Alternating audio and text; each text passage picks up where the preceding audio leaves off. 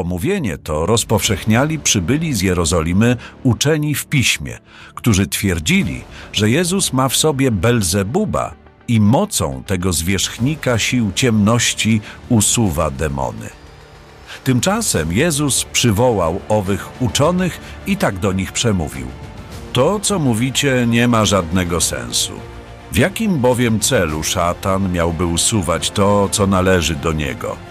Przecież żadne królestwo rozdwojone i skłócone wewnętrznie nie może przetrwać, lecz zmierza do zagłady. Podobnie dzieje się z każdym gospodarstwem, które jest wewnętrznie podzielone. Nie ma ono szansy na przetrwanie. Gdyby więc przyjąć waszą logikę i uznać, że szatan występuje przeciwko samemu sobie, oznaczałoby to, iż jego królestwo jest wewnętrznie podzielone, a koniec jego samego bliski. Dlaczego w ogóle nie przychodzi wam na myśl, iż być może ktoś potężniejszy wkroczył na teren szatana, by wyrwać mu to, co do niego należy? Coś takiego nie mogłoby się jednak wydarzyć, gdyby wcześniej ten siłacz i drapieżca nie został pokonany i związany. Dlatego uroczyście oświadczam wam, że wszelkie grzechy i bluźnierstwa, jakie ludzie popełniają przeciwko sobie, mogą zostać im odpuszczone. Jednak gdyby ktoś dopuścił się bluźnierstwa względem Ducha Świętego Boga i trwał w tym, nigdy nie otrzyma odpuszczenia, ponieważ taka osoba będzie na wieki winna popełnienia fundamentalnego grzechu. To wszystko Jezus powiedział do nich, ponieważ twierdzili, że jest opętany przez ducha nieczystego.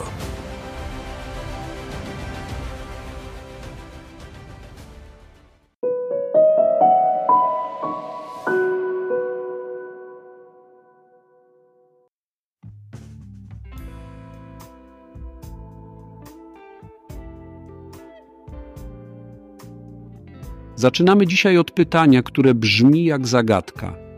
Czy szatan może rzeczywiście wyrzucać szatana? Odpowiedź znajdziemy w Ewangelii według świętego Marka. Ale zanim odpowiemy na to pytanie, chcę, żebyśmy wszyscy przyznali się do czegoś. Ile razy ktoś z nas słyszał o kimś, kto zrobił coś niezwykłego i od razu pomyślał, to musi być jakaś sztuczka? Ludzka natura jest taka, że czasem wolimy wierzyć w triki niż w cuda. To właśnie zdarzyło się Jezusowi. Uczeni w piśmie z Jerozolimy, ci duchowi detektywi, oskarżyli go, że mocą Belsebuba, księcia demonów, wyrzuca te demony. Innymi słowy mówili, Jezus to tylko sprytny iluzjonista. Ale Jezus, jak zwykle, miał na to odpowiedź. Użył prostego, ale genialnego odniesienia. Powiedział, jak może szatan wyrzucać szatana? Jeśli królestwo jest podzielone przeciwko sobie, to królestwo nie może się utrzymać. Możemy to sobie wyobrazić, prawda? Dwóch demonów próbujących wyrzucić siebie nawzajem z domu. Brzmi jak najgorszy odcinek reality show albo jak opis zmagań dwóch partii politycznych. Ale teraz przechodzimy do sedna grzechu przeciwko Duchowi Świętemu Jezus mówi, że wszystko będzie przebaczone dzieciom ludzkim. Grzechy, błędy, przewinienia, nawet kiepskie tweety. Ale kto znieważy Ducha Świętego, nie znajdzie przebaczenia. To jest poważna sprawa. Grzech przeciwko Duchowi Świętemu. Nie chodzi tu o złe słowo czy zły dzień. Chodzi o zamknięcie serca na prawdę, którą Duch nam przynosi.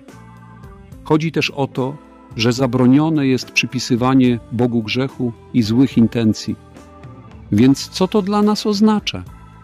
Po pierwsze, bądźmy ostrożni, jak oceniamy cudze działania. Może nie każdy, kto wydaje się robić coś niezwykłego, ma układ z ciemnymi mocami. Po drugie, bądźmy otwarci na to, co Duch Święty chce nam powiedzieć. Czasem prawda może być trudniejsza do przyjęcia niż skrót myślowy że wszystko jest iluzją. Po trzecie, Bóg nas kocha, ale przestrzega, że może nam nie chcieć wybaczyć bluźnierstwa przeciwko swojemu duchowi. Jeśli jesteś rodzicem, to wiesz, jak dzieci potrafią manipulować rodzicielską miłością. Psocą, a nawet posuwają się niekiedy do wyrządzenia szkody, bo przeczuwają, że rodzic im wybaczy, a one dalej przesuną granice miłosiernej tolerancji. Ale z Bogiem taki numer nie przejdzie, ustalił bowiem czytelne zasady i tego się trzyma. Pamiętajmy, że nasz Bóg to miłosierny Ojciec przebaczenia, choć nie pozwala się wykorzystywać. Więc otwórzmy nasze serca, nawet jeśli czasem to oznacza zmianę naszych starych sposobów myślenia. Może się okazać, że to, co uważaliśmy za iluzję, jest największym cudem. Zakończmy modlitwą. Boże, który jesteś źródłem wszelkiej mądrości i prawdy, prowadź nas przez Twego Ducha Świętego. Pomóż nam rozpoznać Twoje dzieła w naszym życiu i życiu innych. Daj nam serca otwarte na Twoje słowo i umysły gotowe do zmiany. W imię Jezusa, niech nam wszystkim Bóg błogosławi. Amen.